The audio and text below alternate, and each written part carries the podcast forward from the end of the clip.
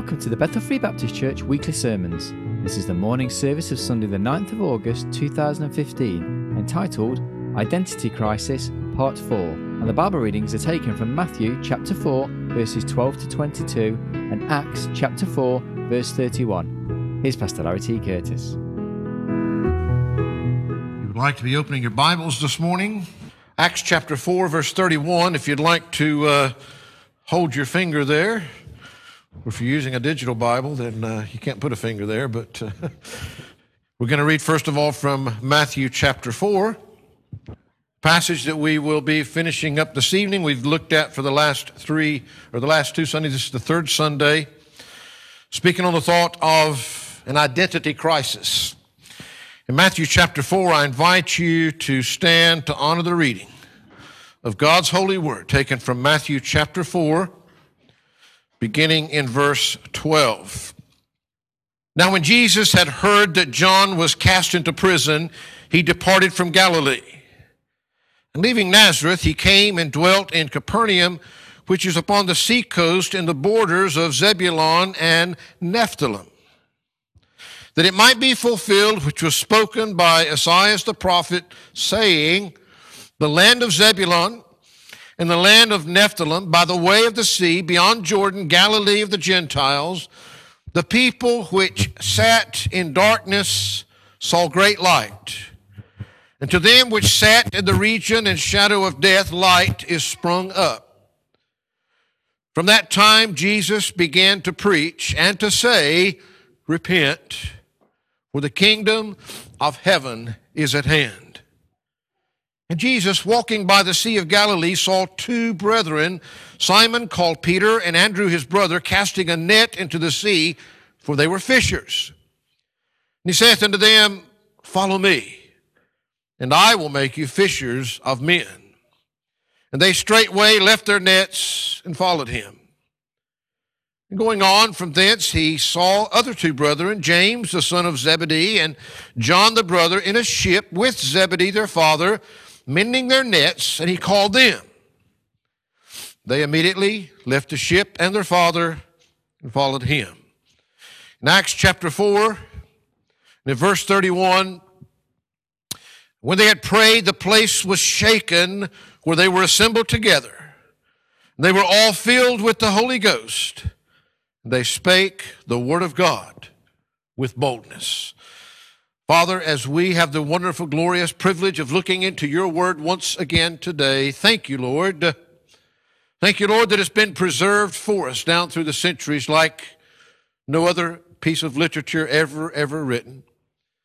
Father, thank you that as we're here today, that we know that we need not rely only upon man's wisdom and intelligence to understand these words, but Lord, by your Spirit that you've left with us to help and give us understanding that is beyond human comprehension.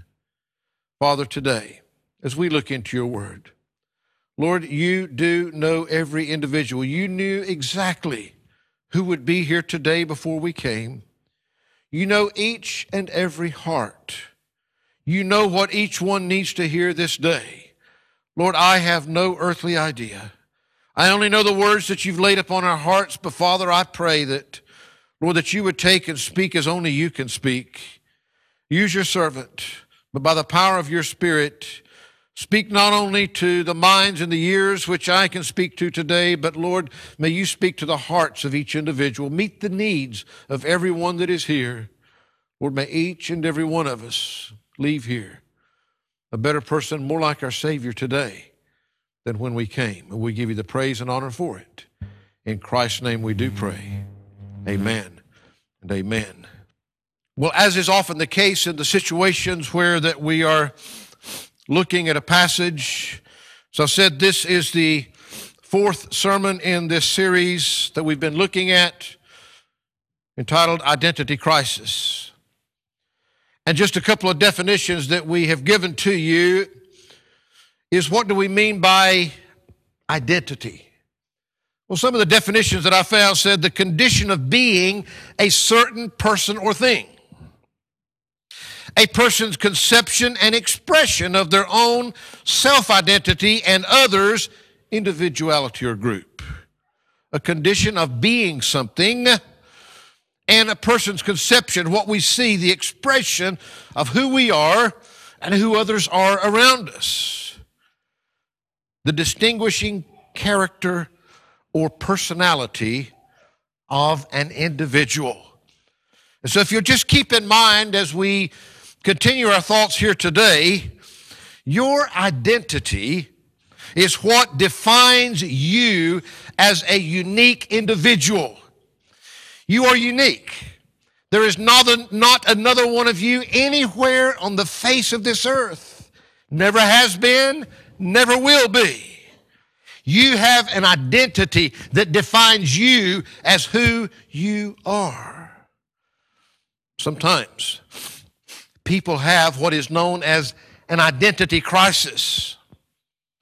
Now, I've read to you and I read to you again this morning the definition of what an identity crisis is.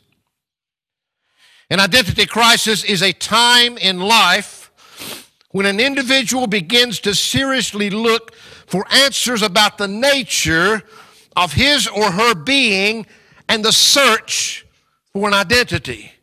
They begin to try to figure out who am I? What does define me as a person? 20th century developmental psychologist Erik Erikson developed this term, which is used frequently he used it mostly to apply to the period of transition in the teenage years when kids begin to define what they will do as adults and what their values are. It is now thought that an identity crisis, though, may occur at any time of life, especially in periods of great transition. When big changes come in your life, when your life is about to take a new path, when things are going to be different than what they were, what he's saying is that often during times of great change like that, you're going along and everything is, is as it has been and you know what it is and you know how to not define it, but suddenly there are changes that come. And along with that, sometimes will come an identity crisis. Who am I? What am I doing? Where am I going with my life? What is it that defines me as an individual? Now, we've talked much about this fact that today, one of the things that is just a part of life that even probably 10 years ago we wouldn't even have known what the term was, and that's a selfie.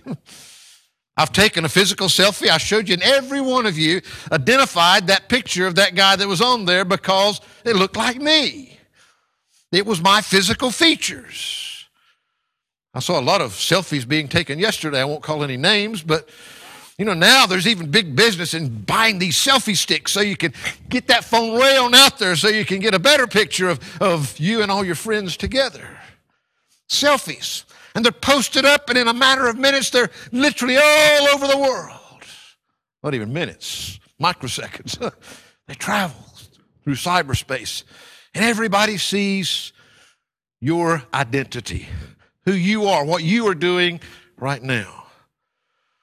But we set our purpose in looking at these passages is my challenge is not to take out your phone and take a physical selfie, but to take up the only camera that will give you an accurate picture of your spiritual self and take a spiritual selfie.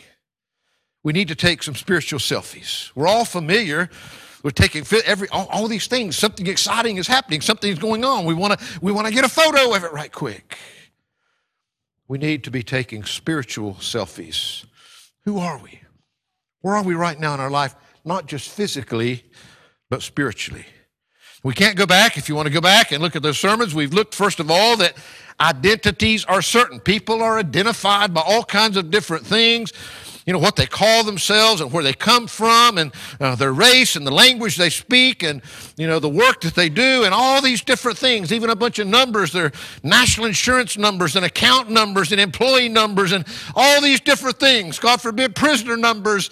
We're all identified by all these things, but they're certain. They are your identity.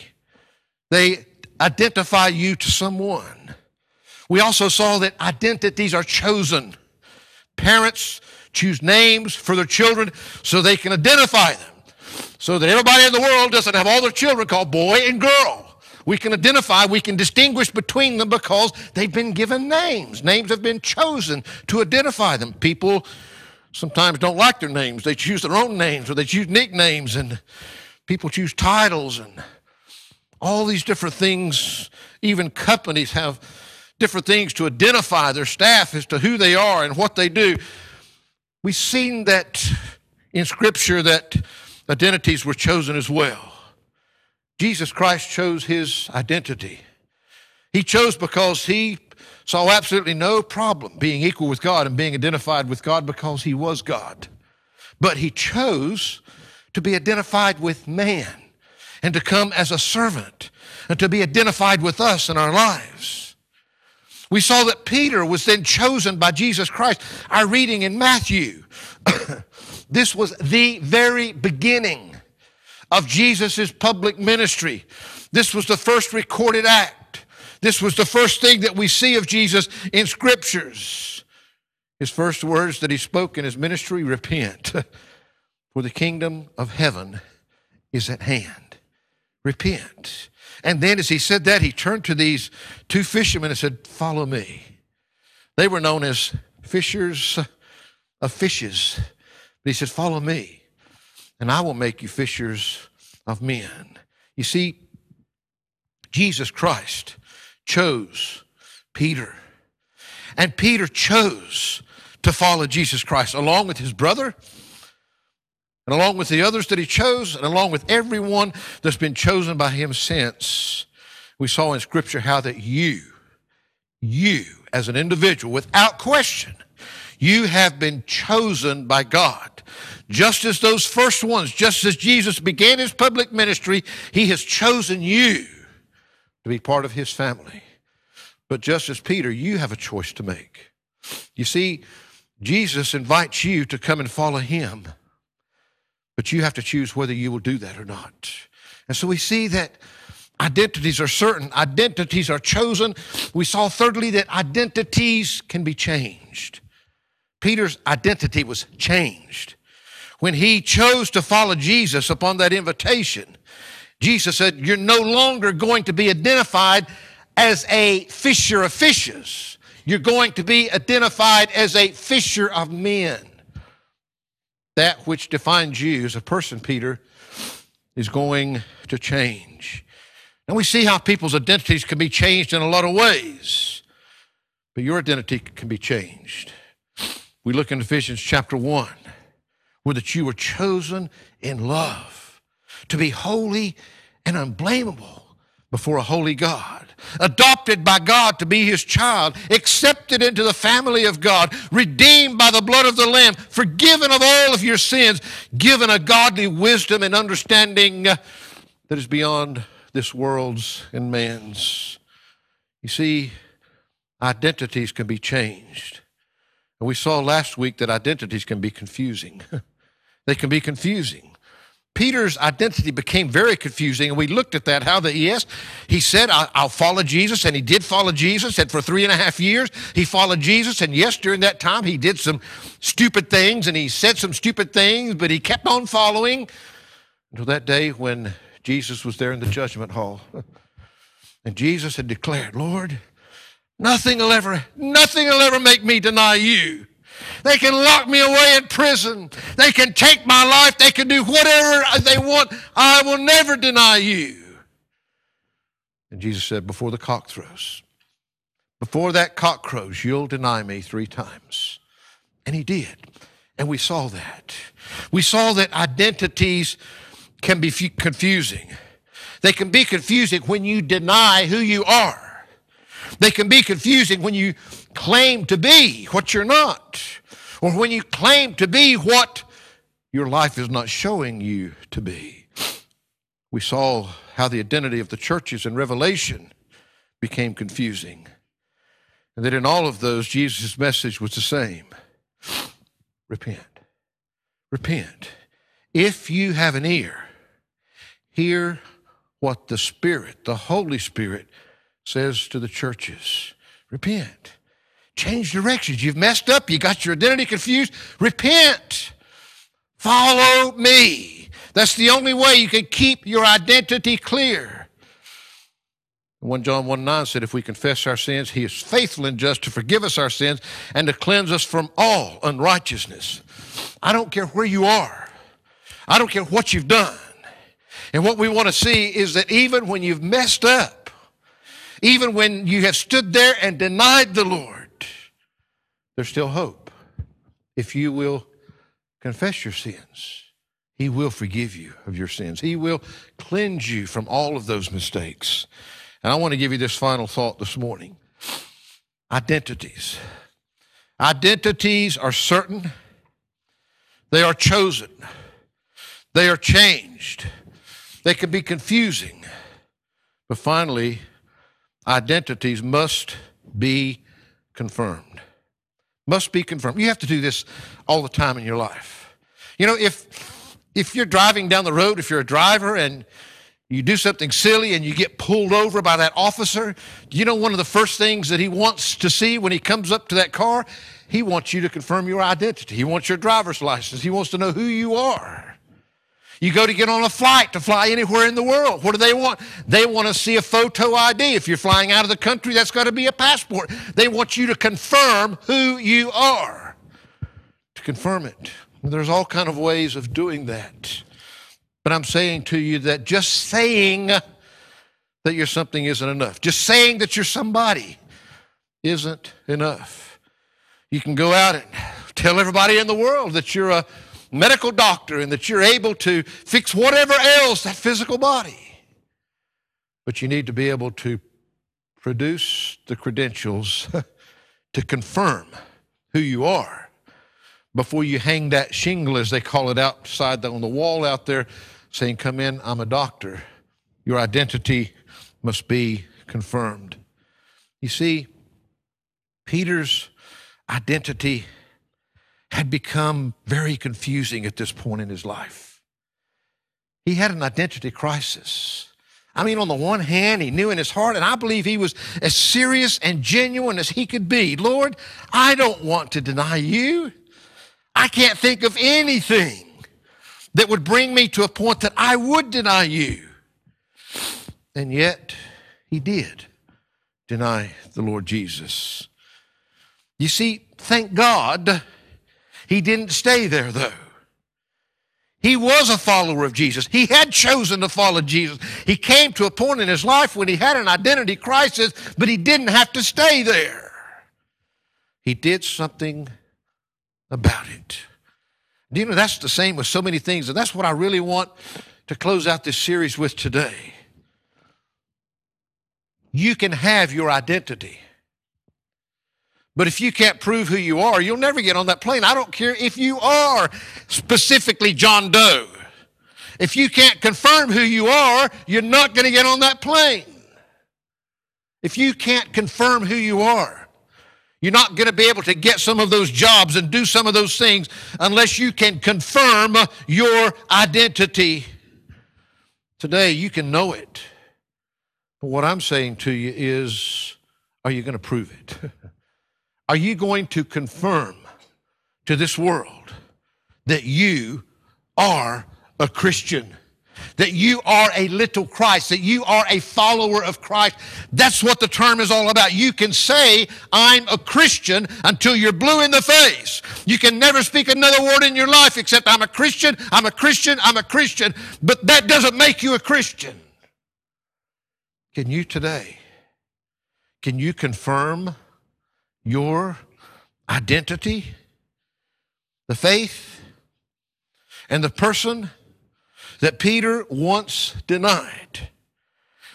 He was identified as a follower of Christ. Even others were looking at him. Hey, you're one of those. You're one of those that followed him. You're one of those that walked with him. No, I'm not. No, I'm not. But may I say that he later confirmed with all his heart. Do you remember what happened? When he denied Jesus that third time, and suddenly that rooster took out to crowing. the Bible doesn't say that Jesus said a word. He just looked over at Peter. he just looked him in the eye. Didn't speak a word. He didn't say, You low down thing. Look how you messed up, Peter. Peter, I told you so. He didn't say any of that. He just looked at him. I believe with all the love you can comprehend and imagine in a face. The Bible says Peter wept bitterly. Peter broke. Peter knew what he had done. He never intended to do it. He didn't mean to do it. He didn't plan to do it. But he did it. And when he realized what he had done, it broke his heart. But do you know what? He could have continued crying until they put him in the grave. And it wouldn't have accomplished anything unless he did something about it. Did do something about it. In Acts chapter 2, turn back just a few pages from where we read there in Acts chapter 4 a minute ago. If you don't hear anything that I say this morning, I want to read some verses here that I want you just to listen to and see what happened to Peter. We can't read all of it, but in Acts chapter 2, notice beginning in verse 14, the same Peter the same Peter that three and a half years before, soon as Christ said, Follow me, he sacrificed everything. He left his home, he left his job, he left his, his, his means of taking care of himself, he left it all behind and followed Jesus. We find that three and a half years later, a crisis came in his life, a big change. This was a big transition period. Jesus Christ was getting ready to be nailed to a cross. He was getting ready to return to heaven from whence he came. Peter had an identity crisis when those changes came for him. But you see, Peter did something about it. In Acts chapter 2, verse 14, Word of God says, But Peter, standing up with the eleven, lifted up his voice and said unto them, Ye men of Judea, and all ye that dwell at Jerusalem, be this known unto you, and hearken to my words. For these are not drunken as ye suppose, seeing it is but the third hour of the day. These people were acting so strange, everybody around them thought that they were drunk. He says, They're not drunk like you think.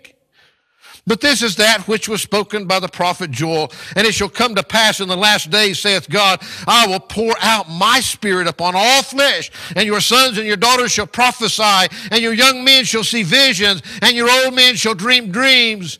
My servants and upon my handmaidens I will pour out in those days of my spirit, and they shall prophesy. And I will show wonders in heaven above. And he carries on.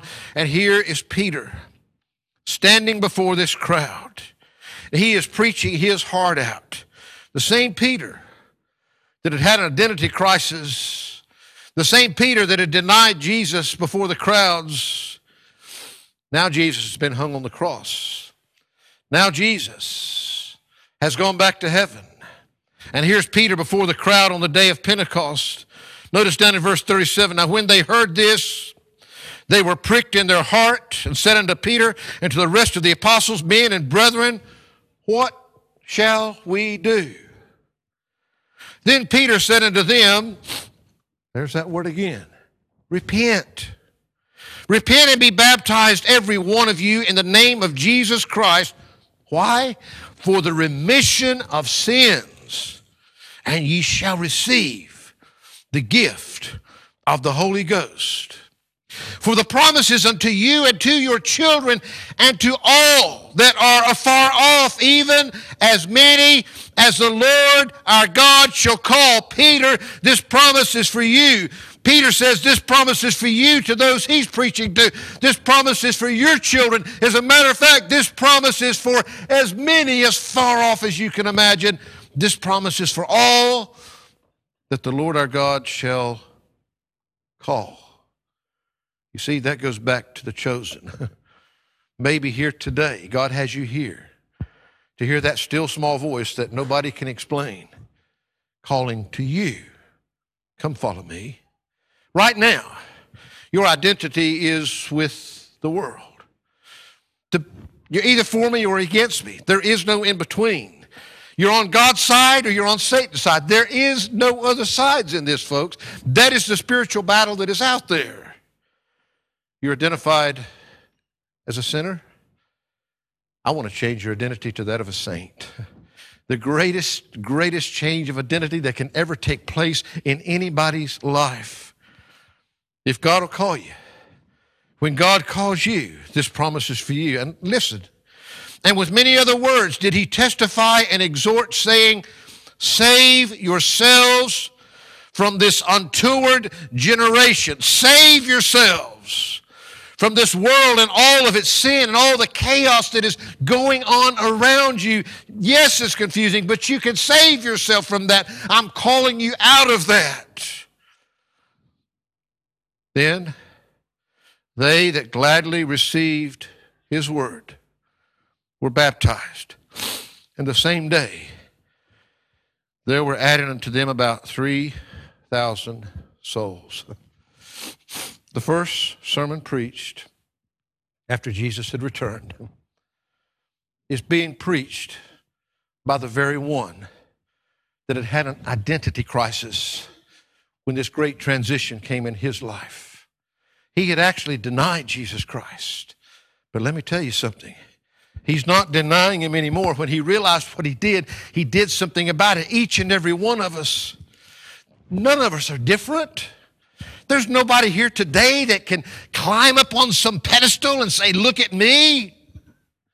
We are all sinners. All have sinned and come short of the glory of God. There is only one that it matters the comparison between you and His glory that we were singing about earlier. You can compare yourself to other human beings, and you may come out pretty high on the list. But the only one that it really matters is that we have all come short of the glory of God. That's the bull ring that matters. That's what makes a difference because all have sinned and come short of that glory. And the wages of sin is death. That's what comes from sin. That's what happened in the garden when man chose to disobey God. The Bible teaches that when sin entered in, that's when death came. There was no death until sin came. The wages of sin is death. If God allowed your tiny sin to enter heaven, death would enter with it. There would be no more heaven. The same thing that happened to this earth would happen there with that sin would come death. You see, Peter, Peter messed up bad. I mean, he just stood there and verbally cursed and denied that he was a follower of Jesus. But when he saw Jesus looking at him, he broke. he repented. And now he is standing here preaching the gospel of the Lord Jesus Christ. That day, 3,000 people put their faith and trust in the Lord Jesus Christ. You see, Peter was confirming his identity. he was standing there and he said, This is who I am now.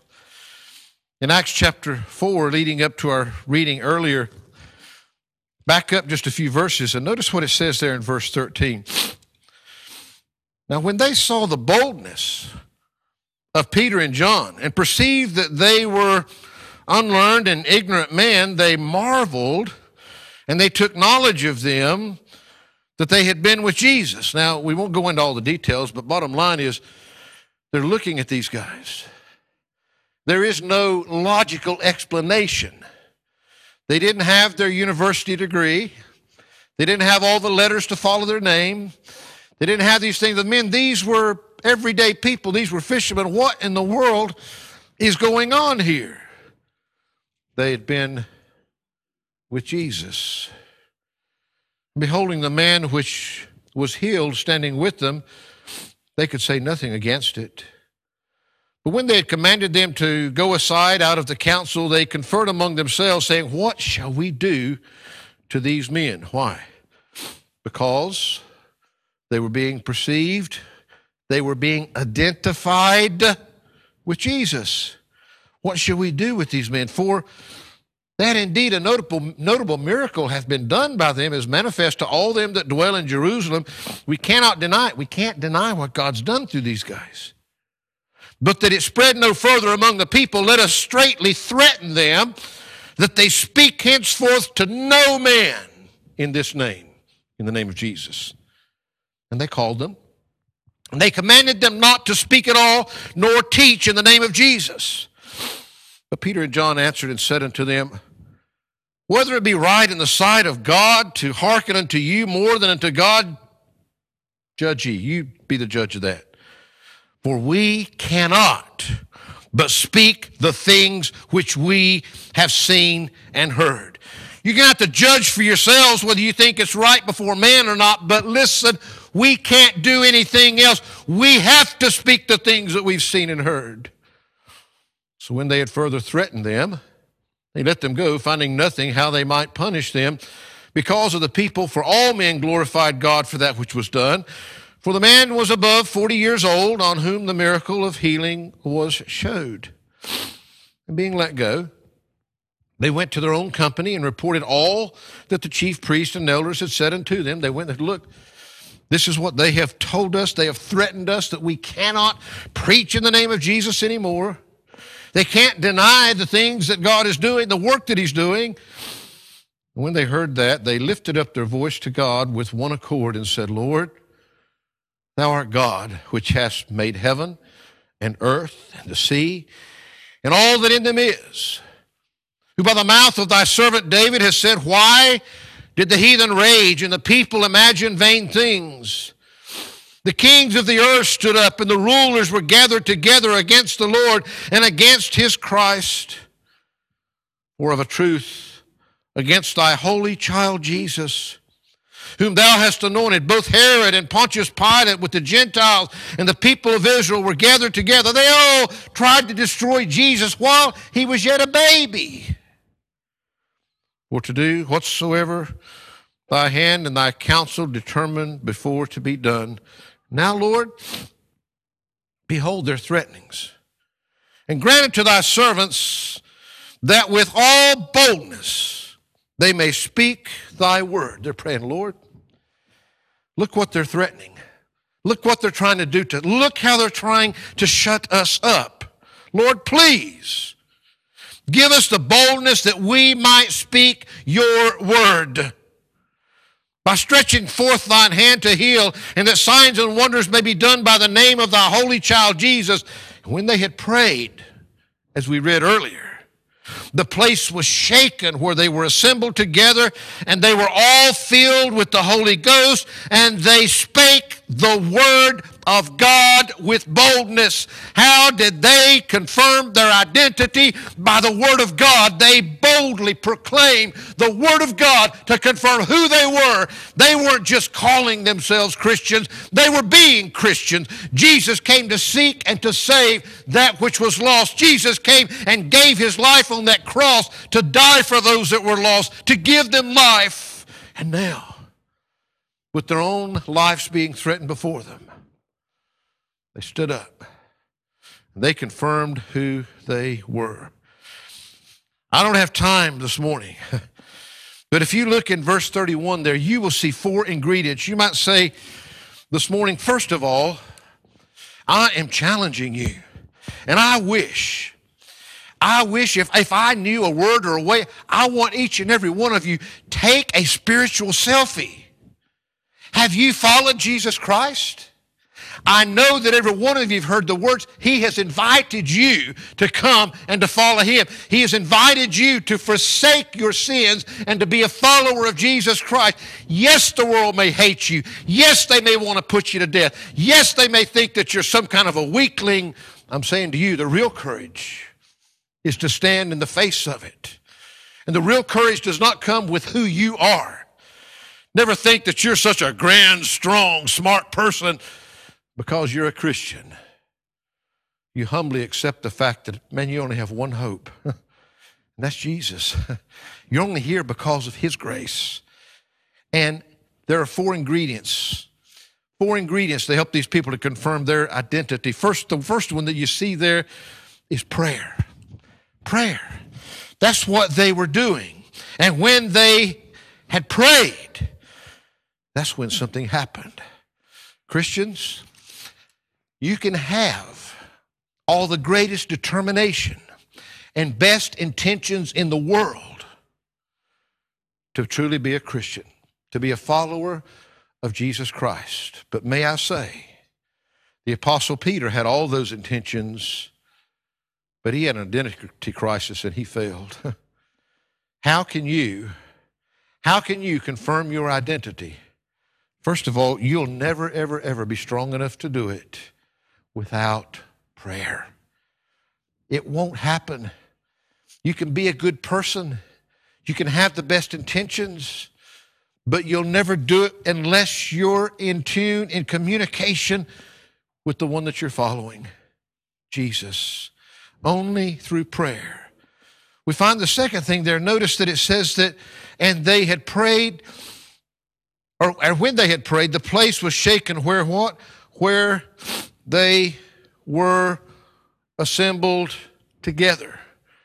And we can look in the Bible. The Bible says, Forsake not the assembling of yourselves together as the manner of some. You know, some people are. Some people don't think that they need to be in church, that they need to have that fellowship with their fellow brothers and sisters in Christ.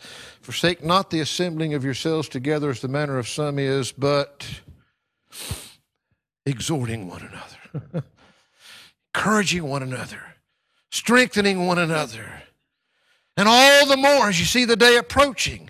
As things get worse, we need that more. Here, they were assembled together.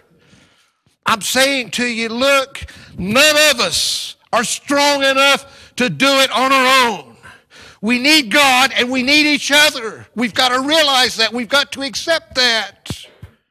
You want to truly be able to identify yourself as a Christian?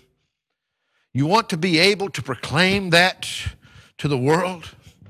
You want to be able, not just with some words that will fail, but to confirm who you are. It takes prayer, it takes Christian fellowship. Notice next there, and they were all filled with the Holy Ghost. You've heard me say it many times, and I'm not going to go through it all again this morning.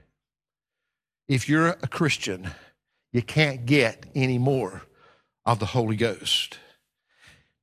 If you don't have the Holy Ghost, the Holy Spirit, whatever you want to call him, you are not a child of God. The Bible says that, not me. So if you have him, he is a person, the third person of the Trinity of the triune God that we worship. Here, they were filled with the Holy Spirit. In other words, just like Peter when he went to follow the Lord the first, he gave up everything. He total surrender. Being filled with the Holy Spirit is not you getting more of him. It's him getting more of you. That's the only way. He's there. Does he have control of your life? You see, in order to confirm your identity as a child of God, must, must, must come with prayer it must come with Christian fellowship, being around people that have the same goal. The truth is this when you become a child of God, it's not the things of this world that are the priorities anymore, it's God first. You can love better when God's first. You can be a better friend when God comes first. When you get off the self centeredness and He takes the priority in your place. Prayer, Christian fellowship, supporting encouraging one another, total surrender to Him, being filled and controlled by the Holy Spirit that lives within. And there's one fourth ingredient there. what was it that they spake? They spake the word of God with boldness. Notice something here. It began with the word of God coming unto them, and then it's the word of God going out with boldness from them. God's word. It's not our words. It's not our philosophies. It's not our ideas. That which will make us strong is God's word coming into our lives. And that's what must be boldly proclaimed out of our lives is the word of God. Prayer, the word of God, Christian fellowship. These things are absolutely all essentials and being filled and controlled by God, Him doing the work through our lives. Then you'll truly be able to confirm your identity. Can I ask you a question? Our, our, our, time is gone. Will you please do one thing for me today? Rather than taking out your phone and taking a physical selfie, Would you take God's word right now and take a spiritual selfie? Be honest with yourself. Are you maybe having an identity crisis? Whether you're a non Christian or a Christian, do you know who you are? What it is that's defining you as a person? Is that the person you want to be? Do you want to be the person that God, the creator of the universe, that created you and gave you life in the first instance? We can go through a lot of things there, but that same God, the life He gave you, He wants it to be forever. He wants you to have eternal life. The wages of sin is death, but the verse doesn't stop there. The gift of God is eternal life through Jesus Christ our Lord. That's the way to have it. Today, when you look at yourself, are you a follower? I can promise you, He's calling you. He's chosen you, but you will answer, and you will answer today. Your answer is either yes or no. You'll follow or you'll not follow. You either might, even if you say, I'll put it off and decide later, you're choosing not to follow now. You don't know that you've got later. You know that you've got now. Who are you? Who are you? Are you a follower of Christ? Are you one that's been forgiven? Are you saved by His grace? And Christian, who are you? You know that you said yes to the Lord one day when He called you, but are you having an identity crisis?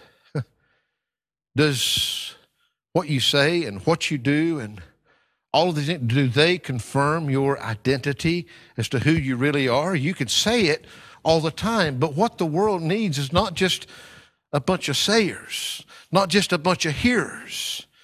It needs some doers.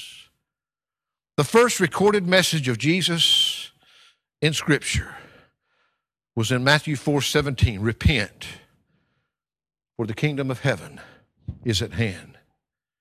His message to the churches at the end of Scripture that represents all churches right down through the ages, as recorded for us in Revelation 2 and 3. These churches had drifted in their identity. Their identities had become confusing. His message to them was repent. For him that has an ear, hear what the Spirit says unto the churches. Will you hear what God is saying to you today? Will you do what He's asked to you? You see, Jesus began with a message to repent because the kingdom of heaven is at hand.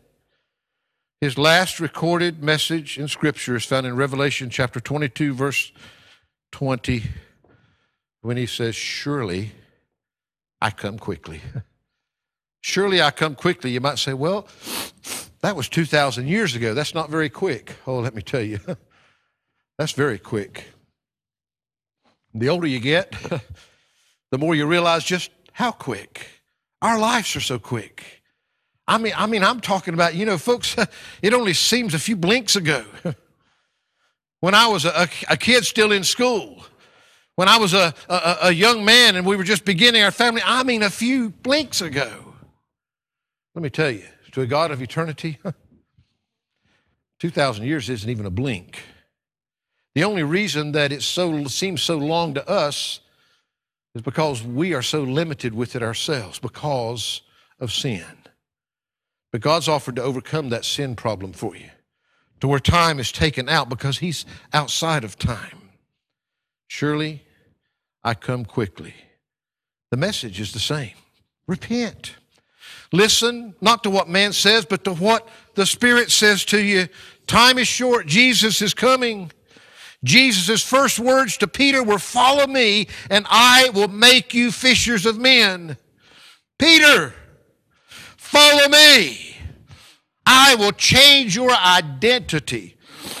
I will change that which defines you as a human being. You'll no longer be known by what you do in this world as a fisher of fishes. You'll be known as a fisher of men. Peter did follow. And Peter stumbled. Peter faltered. Peter had made some bad choices. You know, we don't have time to read this morning, but if you turn to John chapter 21, You'll find in the closing gospel of John a conversation of Jesus telling Peter exactly what kind of death that he was going to die. Peter was going to be crucified just like Jesus was. Jesus tells him, Peter, you chose to follow me. In the world's eyes, this is going to end bad for you. Matter of fact, tradition says that Peter was so humbled that when they came to crucify him, he had them crucify him upside down because he didn't deserve to be crucified in the same way as his Savior. But what I want you to grasp there is the first words Jesus ever spoke to Peter was Peter, follow me. Just follow me, Peter. You know what the last words that Jesus ever spoke to Peter after he told him how he was going to lose his life in this world? In John 21 22, he says, Peter, follow thou me. Follow me, Peter. I know I know to the world it looks bad, but Peter, just follow me. That's the way it starts. You see, it starts with repentance and it ends with repentance. We are sinners. All we can do is turn from that. But it's not turning from our sin to just nothing. It's turning to follow Jesus Christ. Our life begins when we choose to be identified with Him, to follow Him, no matter what the world throws at us. And there'll be times when we may have an identity crisis. I mean, we may need to figure out who we are and where we're going, but in all of it, we need to follow Jesus. Our life begins with following Him, and it will all end with following Him. Following Him into a new heaven and a new earth.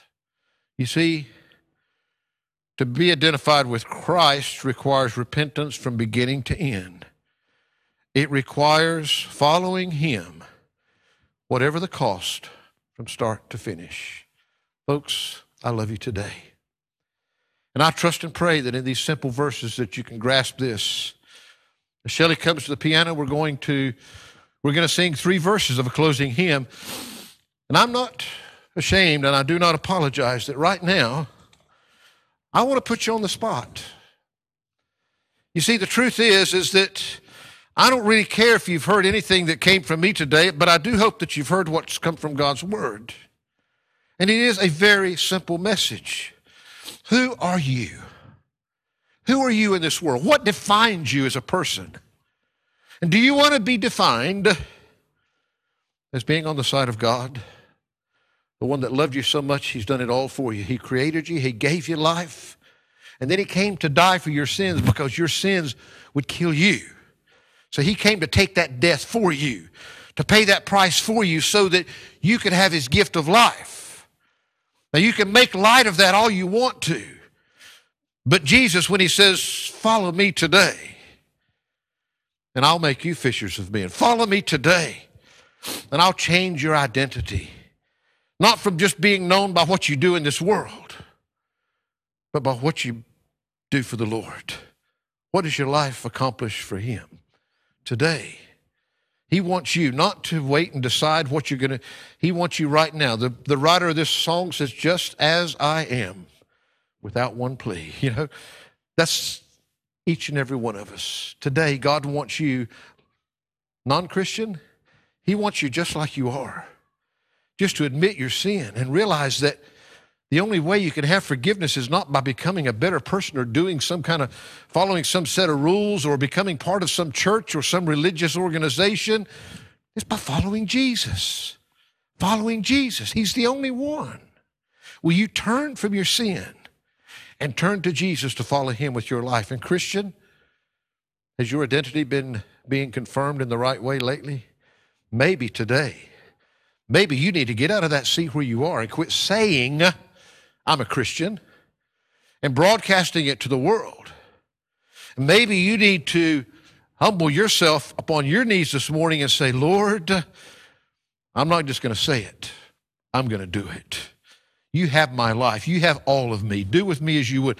I will follow you wherever you want me to go today. The Lord is waiting with outstretched, loving arms, just as you are. And of course, the song says, I come. Will you come to Jesus today? As we stand, as we sing together, if you need to come to Jesus today, I invite you to come as we sing.